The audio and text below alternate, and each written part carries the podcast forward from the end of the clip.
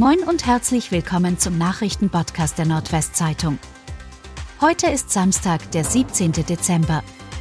Und das sind die regionalen Themen. Einschränkungen in Oldenburger Kliniken. Die drei Oldenburger Krankenhäuser schlagen Alarm. Alle drei Häuser sind aktuell von einem besonders intensiven Infektionsgeschehen betroffen.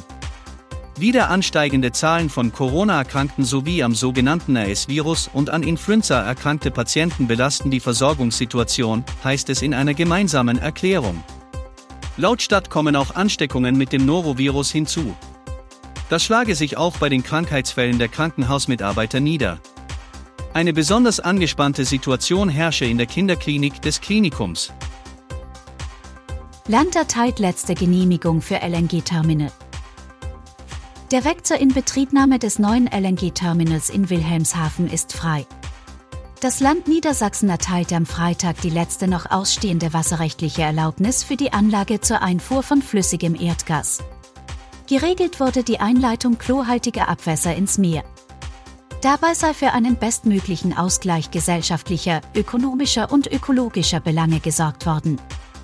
Das sagte Anne Rickmeier, die Leiterin des Niedersächsischen Landesbetriebes für Wasserwirtschaft, Küsten- und Naturschutz einer Mitteilung zufolge. Umweltverbände kritisieren die Einleitung von Chemikalien und fürchten Schäden für das UNESCO-Weltnaturerbe Wattenmeer.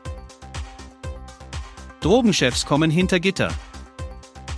Das Oldenburger Landgericht verurteilte in einem Prozess um die riesige Drogenplantage in Obergönne einen 35-jährigen Mann aus den Niederlanden zu sechs Jahren und acht Monaten Gefängnis, einen 24-jährigen zu fünf Jahren und acht Monaten. Drei andere Chefs der Drogenplantage waren bereits in einem gesonderten Verfahren zu Gefängnisstrafen von bis zu sieben Jahren verurteilt worden. Die Drogenplantage im Obergöner Ortsteil Altendorf, die sich in einem mehrgeschossigen Wohnhaus befand, war mit mehreren tausend Marihuana-Pflanzen für zahlreiche Ernten ausgelegt gewesen. Rheumapraxis Sanderbusch kann weitermachen. Die von Prof. Dr. Werner J. Meid privat geführte Rheumapraxis Sanderbusch innerhalb des Nordwestkrankenhauses kann auch im kommenden Jahr weitermachen. Darauf hat sich die Leitung des Krankenhauses nach intensiven Gesprächen in dieser Woche mit Maid verständigt. Allein am Klinikstandort Sanderbusch, der zudem auch Sitz des Rheumanetzes Weser-Ems ist, werden rund 1000 Rheumapatientinnen und Patienten versorgt. Die assoziierte Rheumapraxis ist ein regionales Alleinstellungsmerkmal für die Friesland-Kliniken. Nach der ersten Berichterstattung über die bevorstehende Praxisschließung ging ein Schmerzensschrei durch die Region.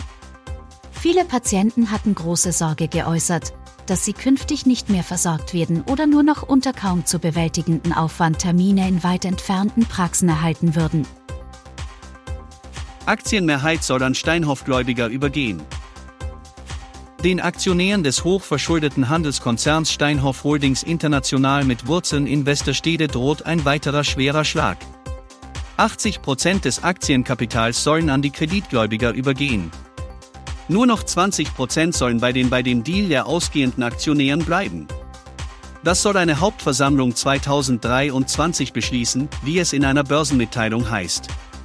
Dies sei Voraussetzung dafür, dass Steinhoff-Gläubiger ihre Kredite bis 2026 verlängern. Insgesamt geht es demnach um mehr als 10 Milliarden Euro. Als Alternative drohe ein Insolvenzverfahren. Der Konzern wurde von einem Bilanzskandal erschüttert. Und das waren die regionalen Themen des Tages. Bis morgen!